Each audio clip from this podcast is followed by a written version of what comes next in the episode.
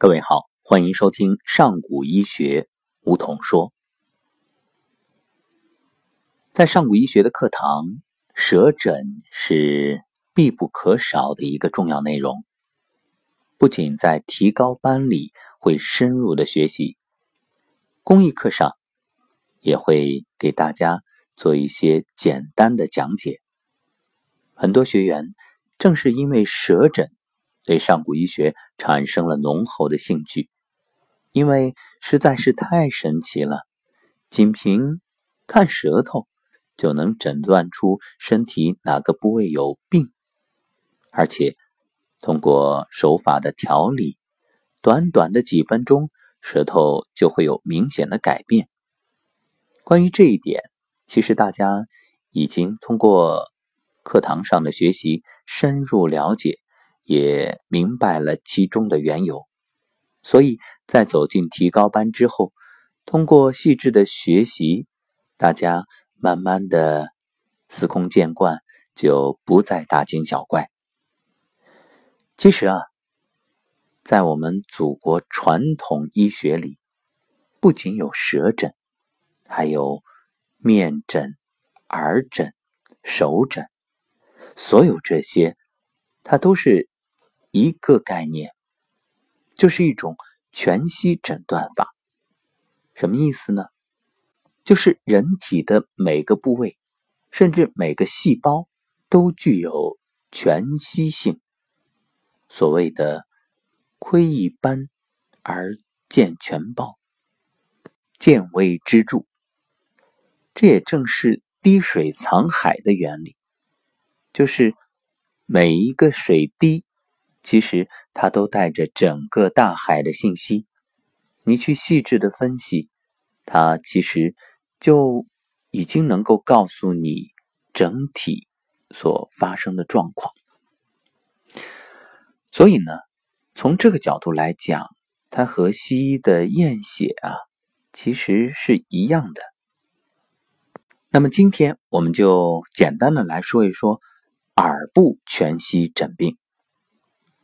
人的耳朵呢，就像一个全曲倒置的人的身体。你看，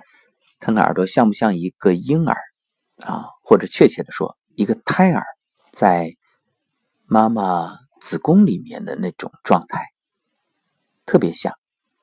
只不过它是倒过来的。那么耳垂部位就是头部，耳轮呢是人体的脊椎和脊背。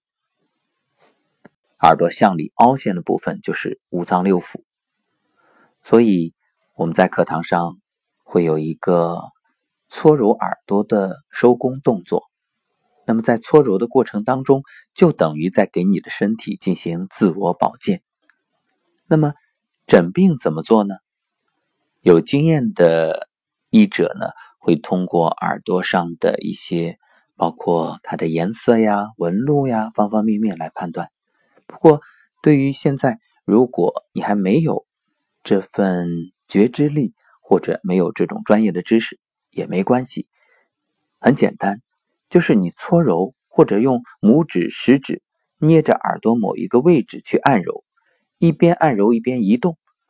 当你觉得哪个位置有痛感，就说明这里啊不通啊，或者它对应的部位有一些病变的征兆。例如耳垂，耳垂既然对应的是头部，那么如果按摩的时候感觉到痛，就可以判断出是头部的某个部位有问题。那具体呢，我们可以把它放大，然后你找到一个耳诊的图来对应，就能区别出到底是头部的哪个位置出现了病变。当然这要分得很细致。再比如耳轮部位，这是倒置的人体脊椎和脊背。那么如果你按揉耳轮某一点感觉有痛感，就可以根据这个位置相对应的来判断是哪一节脊椎或者某一个部位的脊背不通或者有病。还有这个耳朵内侧的凹陷部位，这里是人体的五脏六腑，它的对应。那么按摩耳朵内侧凹陷部位的时候，如果有什么位置疼痛，那也可以对照着耳诊图来判断是哪个脏腑或者哪个位置有问题。那么如果要对查出的疾病的部位进行治疗怎么办呢？因为我们前面说的是诊断，那治疗就是反复的稍微加上一点力度的按揉疼痛的位置，把这里给揉开，一直按到不疼就好了。你可能会疑惑，就那么简单？没错，就那么简单。好，这就是耳诊。当然了，我们这里只不过是说说耳诊的大概的原理概念，那如果你想深入学习的话，那有待于以后嗯，慢慢的通过一些资料自己学习，或者找到好的老师来教你。当然有条件的话，节目当中我们也会深入的给大家去介绍。今天是上古医学小儿推拿课的第二天，在宁波五龙潭度假酒店，昨天一天的时间，大家在老师的引领下，对于小儿推拿一些最基础的内容已经掌握。那么今天对于所有学员来说也是满怀着期待，因为大家特别渴望在今晚学习之后回去就可以帮助到自己乃至身边众多的孩子，让他们免受抗生素的侵害，